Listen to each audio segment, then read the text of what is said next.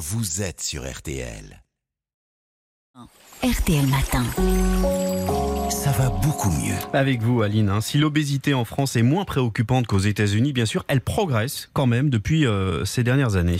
Mais oui, hein, selon une enquête de la Ligue contre l'obésité, un coordonnée par l'INSERM qui vient de sortir, l'obésité touche quand même 17% des Français contre 15% en 2012 et 8,5% en 97. Alors elle ne cesse d'augmenter et ce qui est particulièrement préoccupant, c'est qu'elle progresse surtout chez les jeunes. Elle touche quatre fois plus les 18-24 ans qu'en 97. À partir de quand parle-t-on d'obésité d'ailleurs? Alors, quand l'indice de masse corporelle, l'IMC, est supérieur euh, euh, ou égal à 30, ou si on a un tour de, taille supérieur à 88 cm pour les femmes et à 100 cm pour les hommes. Alors, disons que c'est quand l'augmentation de la masse grasse a des conséquences sur la santé. Alors, la maladie s'installe progressivement hein, quand les apports caloriques excèdent les dépenses, mais on n'est pas tous égaux face à la prise de poids. Il y a clairement une susceptibilité génétique qui explique pourquoi des personnes vont grossir plus que d'autres. On a beaucoup diabolisé euh, les graisses, hein, et puis ces derniers temps, le sucre. Qu'est-ce qui favorise le plus le surpoids et l'obésité en matière d'alimentation, Aline? Eh bien, plus que du sucre ou du gras, ce dont il faut se méfier, c'est de la densité calorique, m'a dit le, euh, Karine Clément, professeure de nutrition à l'hôpital de la Pitié-Salpêtrière à Paris. La densité calorique, c'est le nombre de calories ou la quantité d'énergie contenue dans un poids donné.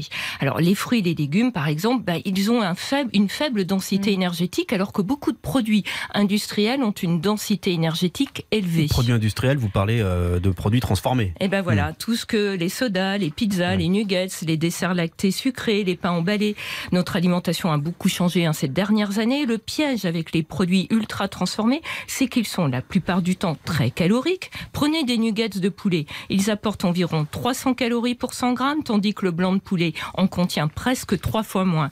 En plus, les produits très transformés rassasient peu par rapport aux calories qu'ils apportent. C'est le cas des chips, hein, qui sont très caloriques mais qui tiennent peu de place dans l'estomac. Donc, pour Pardon. prévenir euh, le surpoids, faut consommer moins de produits transformés. Ça, c'est certain. Il faudrait manger plus d'aliments frais de saison et moins de produits transformés, plus gras, plus salés et plus sucrés. Le problème, hein, c'est que ce sont les produits transformés, ceux qui font le plus grossir, qui coûtent en général le moins cher. Un cordon bleu, des frites surgelées, bah, ça coûte moins cher qu'une tranche de poisson avec des patates douces.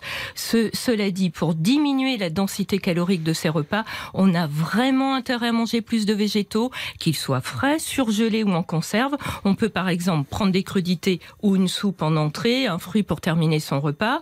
Les légumineuses, c'est moins cher, hein, les lentilles, les pois, les haricots.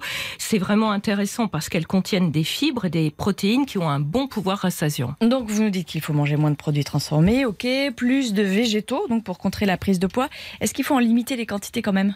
Alors clairement, les quantités, ça compte. Euh, on ne se resserre pas à table. On peut même prendre des assiettes un peu plus petites hein, pour essayer de limiter les quantités.